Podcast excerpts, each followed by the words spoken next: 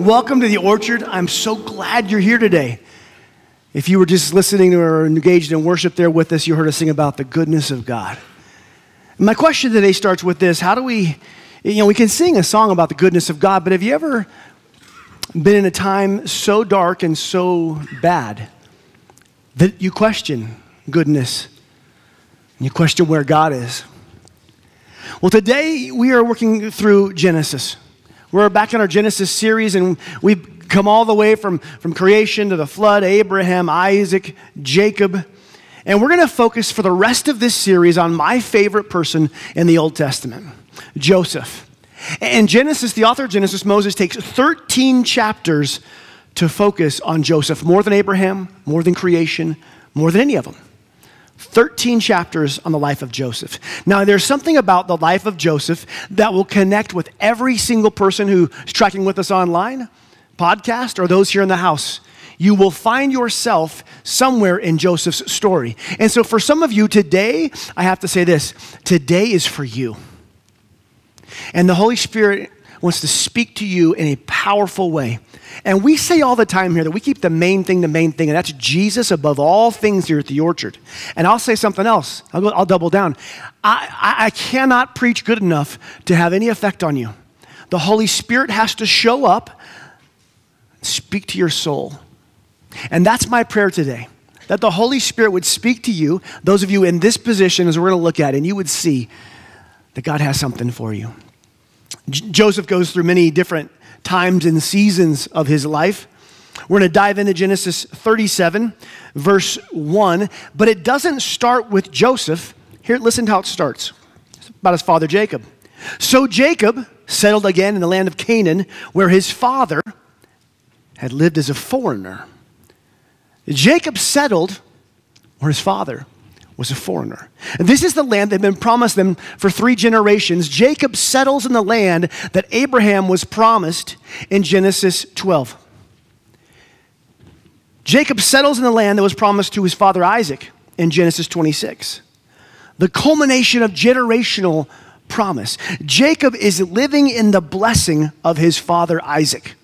Now, notice something here. This is I want just one little verse, but I want to stop and pause on this. Jacob settles where his father was a foreigner. The word there is sojourner, which means temporary stay, passing through. Jacob, Jacob bought a house where his father rented an Airbnb. Jacob was a permanent settler where his father was a temporary sojourner. His father Isaac, in his faith, had stayed there, believing that God would someday give him and his family the land. Isaac could have gotten tired of sojourning. Isaac could have gotten tired of just being temporary. He, he could have gone and said, I'm going to go settle somewhere else. But he decided to take God at his word and stand on the promise. And now, who reaps the reward for him standing on faith? His son. Jacob gets to settle down where his father had stood up in faith. Parents, and I'm talking to parents, I'm talking to grandparents, I'm talking to spiritual mothers and fathers. Parents, your children will someday settle in the places where you stand in faith. But it requires us, parents, to stand courageously in faith on the promises of God. That's why we need to know God's word. So I ask, we need to know God's promises. Do you know the promises that God has given you? Do you know where to stand in faith so that your children can settle there? Do you know the promises of God in the Bible? Are you standing for your sake, but also for the sake of those coming, your grandchildren, your children? Perhaps you were raised in a faith household. But the truth is, you're, you're living out your faith in a way that no one else in your family has stood before. So, some of you have not grown up in a faith household, and you are pioneering faith for the first time. Many of us, oh, we, we stand in faith to break generational sin behind us. We sojourn so that our children can settle. The hope is that our children and their children will be able to settle down in faith, in blessing, where we have stood. And the question is do you know the promises that God has for you? Do you know that God wants you to lead your family? Do you know that God intends for you to be the primary spiritual leader in your children's life?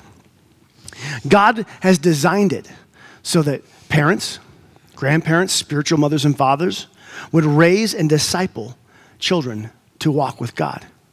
So, are you standing in faith in such a way that your children will be able to settle in those places? Fathers, mothers, pray with your children so they learn how to pray. Pray over your children so that they can hear you and know the promises and what you're praying in their life. Read the Bible in front of your children. Read your Bible with your children so they know the value of it. I remember coming down as a young child, morning after morning, and seeing my mother, her four translations of Bible. This was before you had a one phone with a thousand translations. So she had all these books open, all the same verse, and she, uh, she, she, she loved the word. I saw that every day growing up. Let your children see you worship. We have families who say, you know, once a month our child comes into worship with us in this place. Let your child, let your children see you as you say, God, you are worthy over all things.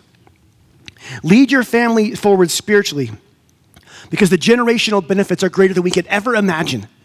May our sons, may our daughters grow up with character stronger than the culture so they can someday lead their families, so they can someday lead their, in their church we want to raise children. Maybe now we talk about this. We don't want to raise our children, we want to raise adults who can stand in faith on their own.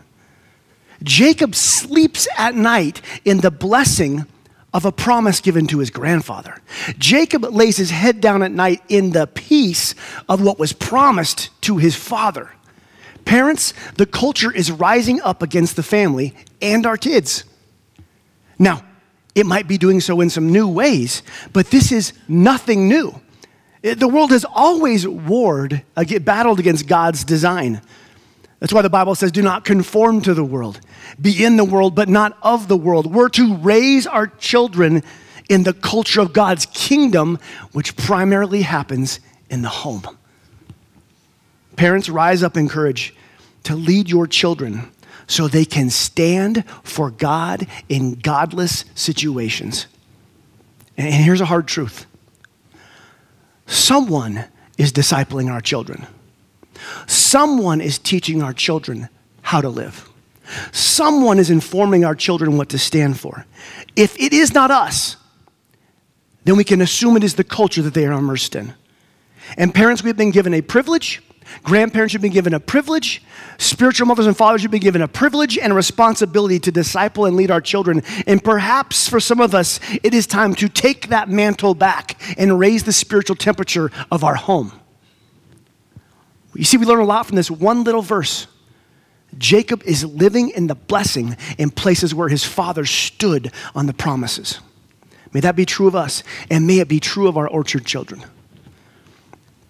Verse 2, verse 2. This is the account of Jacob and his family. When Joseph was 17 years old, he tended his father's flocks. Here's what we know Joseph is a teenager. That tells us a lot. And that's going to inform a lot of what we see happens. And he's a shepherd. Now, Joseph, it, actually, these 13 chapters, the story of Joseph's life, I don't have time to go into all this. It, is, it encapsulates almost the entirety of the book of Genesis. There's so many hyperlinks back to, to creation back to Abraham, back to the flood, and forward to Jesus' life. That's why we're going to do a deep dive in Joseph to see how we fit into his story and how he fits into ours. From here on out in Genesis, because it ends with Joseph, we'll be focusing on him. Let's see more about him. He worked for his half brothers, the sons of his father's wives, Bilhah and Zilpah. But Joseph reported to his father some of the bad things his brothers were doing. He has 10 older brothers. And what does he do? He tattles to daddy. He's 17. He sees them doing things and he says, Dad, I don't know if you know this, but they're, they're doing some things that just shouldn't be done. Now, how do you imagine that goes over with the 10 older brothers? When the baby of the family goes and tells dad what you're doing. It wouldn't go over well, but it gets worse actually. Verse 3. Jacob loved Joseph more than any of his other children because Joseph had been born to him in his old age. On top of the baby brother giving bad reports, their own father favors. He favors him. Now, Jacob is just stepping right into a mess that was created in his own life. He was stuck between favoring parents. It happened in Abraham's life. I mean, this is just generationally happening. He's doing Joseph no favors in how he treats him. In fact, it gets worse. One day, Jacob had a special gift made for Joseph a beautiful robe. Uh, Joseph and the Technicolor Dreamcoat, Joseph and the coat of many colors, however you've heard it, Joseph has a special, Jacob has a special gift made for Joseph that makes him stand out. Now, the typical tunic of this time would have been fairly plain and sleeveless. But Jacob, he gives one to Joseph that is multicolored, that is ornate, and that is long. The unique Hebrew word here means that it reached the palm and the sole. So this was a long robe. It's one a prince, it's one a ruler would wear because princes and rulers don't roll up their sleeves. The working class needs a sleeveless one. Rulers, they can have long sleeves. The robe gives us some context clues into how Jacob may have viewed Joseph and why he favors him and what it means about Joseph's future and it's important to know this bit of drama. The robe that Joseph would wear was styled after the rulers, was likely Jacob's way of saying, Not only do I love this boy, not only is he favored, but I favor him to the extent that he will have the birthright and the blessing. I have chosen Joseph to be the ruler, the future patriarch, to lead the household someday. The other brothers, the rest of the servants, the flocks, they will all answer to him. This multicolored cloak was evidence of daddy's favor, and you can guess how it would have made the brothers feel. Whenever Joseph was around them, you know, peacocking in this nice robe, how would they have felt? Well, due to all that, it says in verse 4 his brothers hated Joseph because their father loved him more than the rest. They couldn't say a kind word to him not just about him, to his face. They despised teenage Joseph. Their father's, here's why. Their father's love and favor and choosing Joseph's leadership over them was a rejection of their leadership. Choosing Joseph in that manner was a rejection of them. They hated Joseph, they loathed him, they despised him. They couldn't say a kind word to him. You can imagine being Joseph, having a father who loves you and then having 10 brothers who at one point you probably looked up to who just can't stand you and who are constantly shooting venom your way. Surely there's nothing that, could, that Joseph could say to make it worse. I mean, he's a teenager after all. He, he knows, right? Verse 5.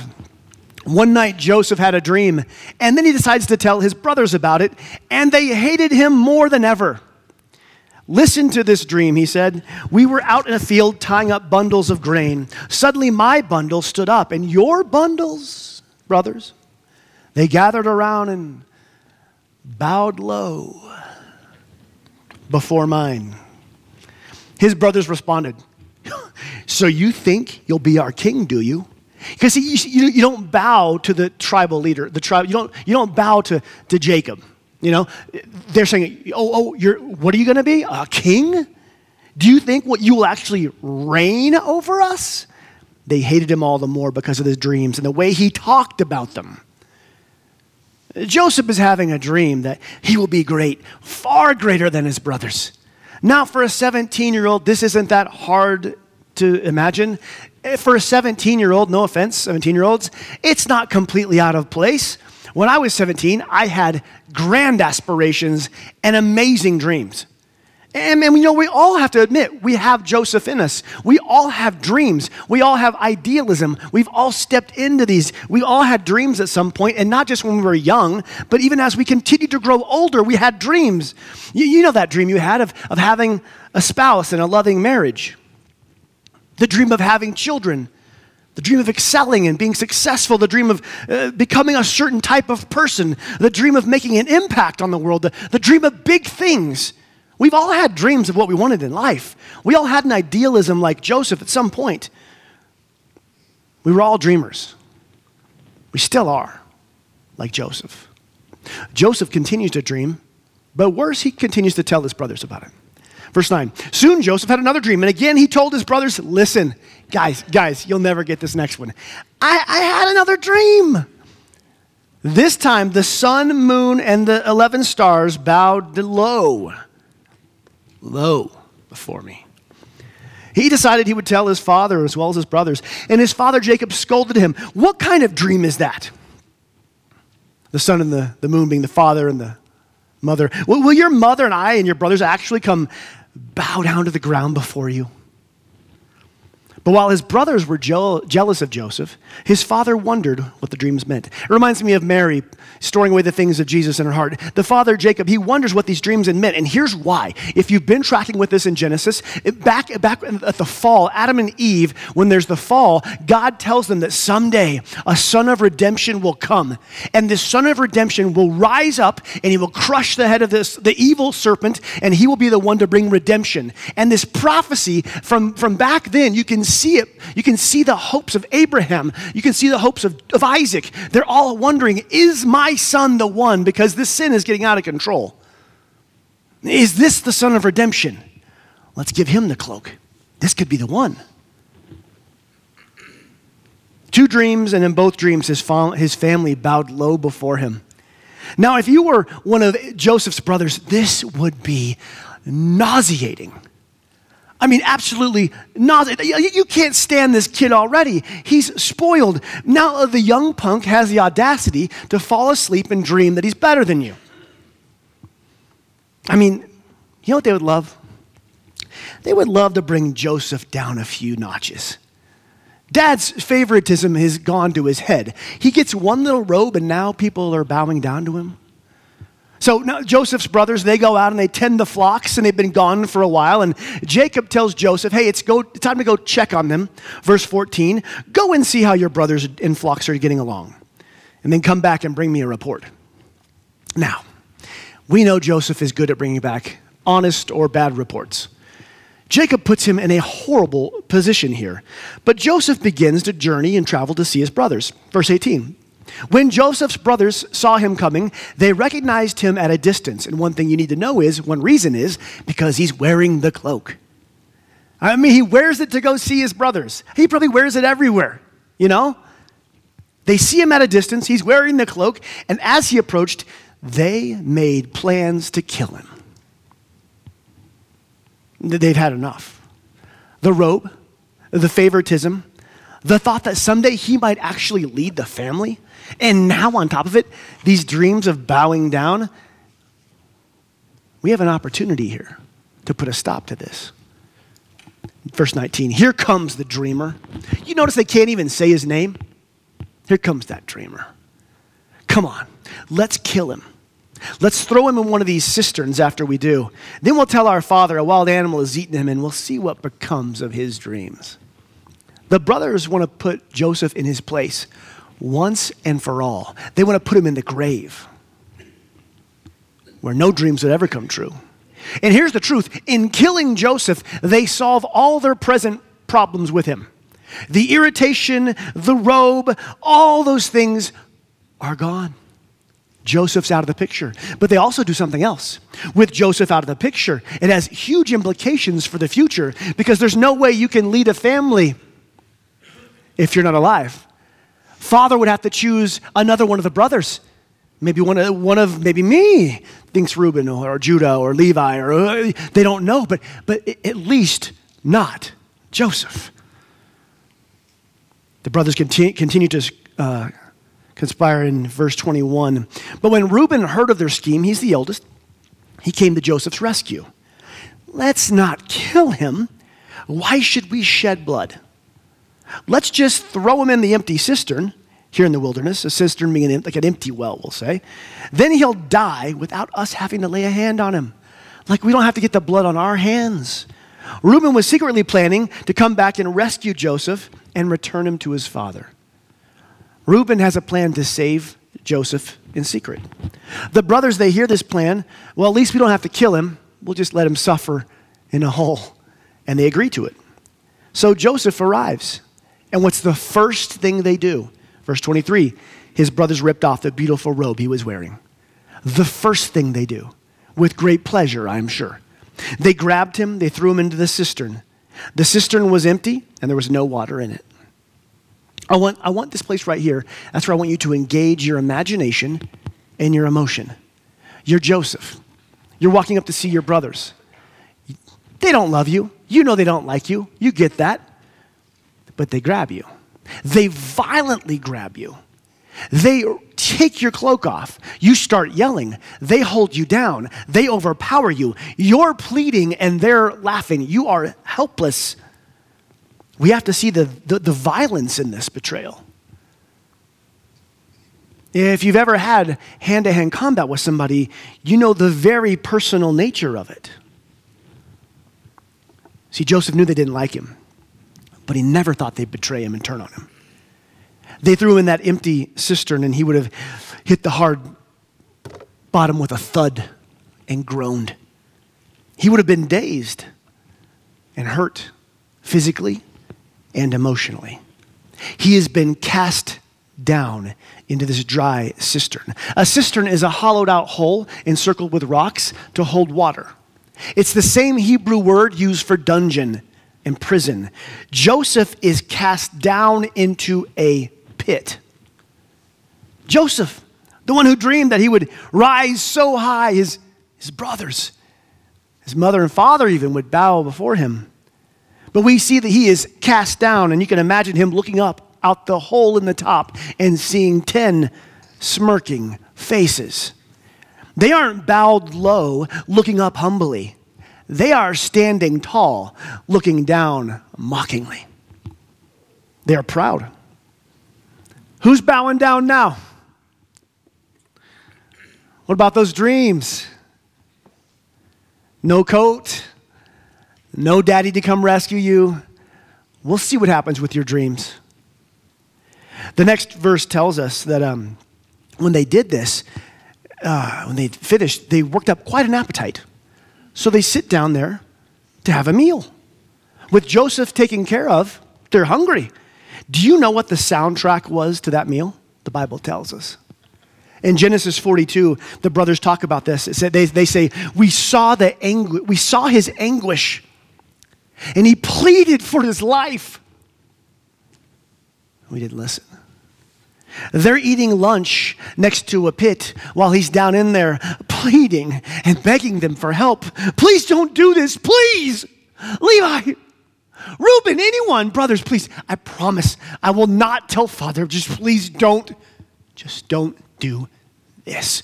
Have you ever been on the edge of a life changing diagnosis or a decision or a moment and you're just pleading, not this? Anything we find Joseph going from a life of, of big dreams to reality of broken dreams. Joseph had a charmed life before that one moment, before that one thing happened. He was young. He was idealistic. He was full of promise. He was full of dreams. He was wrapped in daddy's favor. It's fun to be full of hope and, and promise and idealism. And you know we, we, you know we follow in Joseph's footsteps. Every time there's a fresh start, we feel Joseph's idealism and hope. I mean, remember the last time you had that idealism in your life? You remember what it felt like to be newlywed? And you maybe you went to premarital counseling and someone said, the person you're going to marry, the person you love the most, will make you the most angry. And you thought, no, not us. We're different.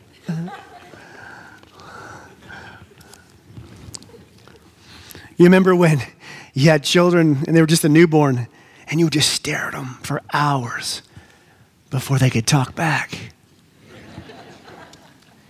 Man, you remember that job opportunity? That was so exciting. So, I mean, just so, so new, and the boss was so cool. Remember life before your vices truly took root in your life? You remember the freedom that you once enjoyed? You see, we've all dreamed like Joseph at some point. We all follow in the footsteps of the, a dreamer like him. But Joseph was betrayed by those closest to him. And here's what I want us to see his entire former life was gone in an instant. In one decision, everything he had had and experienced and known was gone. His future, gone. It's hard to be what you dreamed when life puts you in a pit. And how do you get back to the life you once dreamed of when it all seems so far gone? And you've probably had seasons like this. Well, maybe you thought things were on track, on a certain track, but then through the decision of somebody else, or your own decisions, or circumstances beyond your control, you found yourself cast into a pit. And maybe it was somebody else who hurt you. And they wounded you, betrayed you, made decisions that broke the relationship and broke your heart. And in doing so, they dashed your dreams. Maybe it was your own bad decisions that took your life down there. Maybe it was circumstances beyond your control the economy, anything, diagnosis. But like Joseph, you were in the pit and you, you know the pit. You know what yours is. You see, I know what this feels like. I, I told you some of uh, my story last week. In my youth, I was much like Joseph, and this is why I, uh, I just, I love him so much. You see, I was, I was like him, an idealist, so young and confident. My mom would say, Man, when you were a kid, you never lacked confidence to a fault. I was idealistic. I had big dreams. I was certain that God had destined me for something great. I mean, I was 17, that was me. I, I know no one else has really changed the world, but I think that I'm the one. I, I really I was thinking about this. I had this deep belief that God, I wore a special robe of favor from God. That God favored me. I took that special robe and those big dreams to Atlanta as a youth pastor at this, a church smaller than this one. It was a lot of fun. In this church, I had a young and dynamic pastor. And we had this belief that God was going to grow the church. You've heard me say some of this. And grow it did. It grew from a few hundred to a thousand. That was fun. And then from a thousand to 5,000. That was wild. And then from 5,000 over 10,000. And that was just bananas. As a young man, everything I had hoped would happen and more was happening. A whirlwind of salvations and baptisms and travel and conferences, consulting, you name it. I was being mentored by the pastor, going on traveling with trips with him. I was getting to speak on the big stage and talking with him about someday leading the church. it was better than I had dreamed. And that was saying something. The Joseph's dreams I'd had as a kid were coming true. The robe was as colorful as ever. And then, as I told you last week, it was at that time where my then wife had an affair. And in the wake of all of that, all the success, and then that, trying to maintain a ministry and preach and lead and salvage my marriage and salvage my heart, in the end, it became obvious I could not sustain my own heart. I could not sustain the ministry. I could not sustain the marriage. Something had to give, and the first thing I did was resign from the church.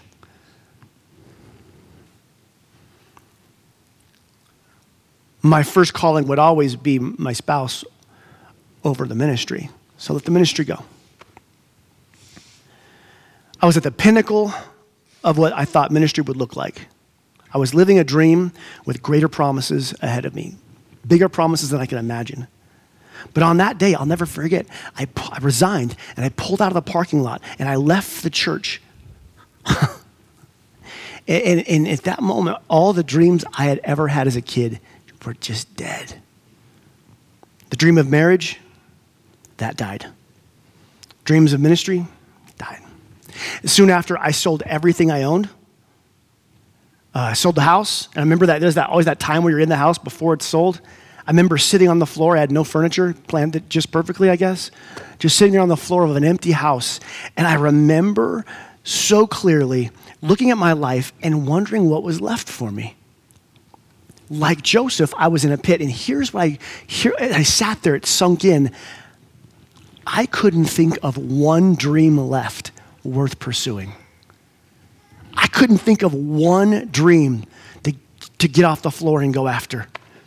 I was cast down. I felt like that special robe of God's favor had been stripped. I was in the pit. and all that I wanted out of life was gone. It was loss, it was dark, it was empty, it was a pit. When were you last in a dark pit like this or like Joseph? You know your pit, you know it's different every situation. And perhaps you're in one today, even.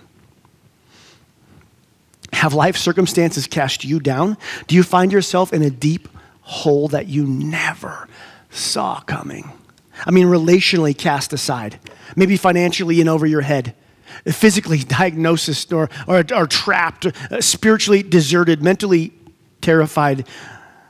Sometimes it's circumstances of another person, their decisions that put us there.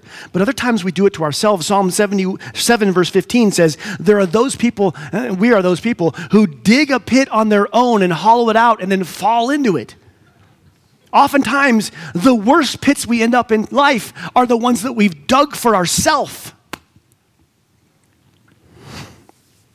These are hard seasons and painful and lonely valleys. What do you do in the pit? What do you do? What do you cling on to? And I just want to say in Joseph's life, there's one sentence, one sentence that continually is repeated throughout his story. It, wherever he goes, there's this sentence that follows him. One sentence that changed everything from his lowest and all that life takes him through. And it is simply this it says, God was with Joseph. This is repeated through Joseph's life. And Orchard, it needs to be repeated in your life today. Because some of you are in some places and you need to know that God is with you. In your pain, in your loss, in your diagnosis, in the despair, in the anxiety, in the sickness, in the depression. God is with you. God's not abandoned you. God is with you. He's not left you. God is with you. In the darkest valley, God is with you. In the deepest hole, God is with you. In the pit of despair, God is with you. God has promises for us to stand on. And many of them are for these dark times because, listen, God never promised to keep us out of the pit. He never promised to keep life from getting hard. He just promised to be with us in it. In fact, listen to these words of Jesus in John 16 33. Jesus says, Hear me so that you may have peace in me. Here on earth, you will have many trials and sorrows. What does Jesus say we're going to have in life? Trials and sorrows. Life is going to happen. But take heart, I have overcome the world. What about this? Psalm 23 4 Even though I walk through the deepest valley, the deepest valley, I will not be afraid, for you are close beside me. And today, some of you need to remember or know or to realize that God is with you. He's with you in the valley. He's with you in the pit. God is with you in the anxiety. God is with you in the depression. He's with you in the aftermath. He's with you in the loss. He's with you in the divorce. He's with you in the loss. He's with you in all of these things. And even when you can't see Him working, even when you can't see Him present, He is with you. He's working something in you, He's working something for you. And there's another truth of the pit the pit is preparation for future promise. And this is a lesson that, I, I wouldn't have known or even cared about back then when I was in it because um, it was just so, it's just, the pit is so painful. But the pit is preparation for future promise. And in the pit, no, even if we dug it ourselves or if life happened to us, whatever, those seasons when we're in the pit, God's building something in you what you think is breaking you, he's building in you to break through for the future. And we're going to see this in Joseph's life. You need to see it in your life. That what is, when you're in the pit, God is working in you and building in you in preparation for what's in the future. And guess what? The pit is never permanent. A pit is never permanent. It feels like it, doesn't it? Oh, the pain is so pervasive, but it's never permanent. Psalm 40, verses 2. Listen to this, those of you who are down today. He says, I waited patiently for the Lord to help me, and He turned and He heard my cry. He lifted me out of the pit of despair, out of the mud and the mire, out of the junk that life puts on you, out of the sin that we put on ourselves. He lifted me out of that. He set my feet on solid ground. He steadied me as I walked. He, he holds you while you get your legs under you because you're going to keep walking beyond that. He doesn't leave you in the pit, and the pit's never permanent. So, for those of you here today, there are those of you today in the pit, there are those of you right now who have children, prodigals, friends, family who are in it. God is with you, and the pit is not permanent. And I want to ask you to do something courageous today, whether you're tuning in with us or whether you're here in the building. If you today, if you are someone, I want to pray a special prayer over you. Those of you who would say, Hi, this is me. If you are someone who says, I am in a pit, I am in a dark valley, I have lost, I have had the diagnosis, I have had the, I, I get it, I'm there. I want to ask you to stand up because I want to pray a special prayer of blessing over you. So if you're here today, would you stand if you find yourself in a pit?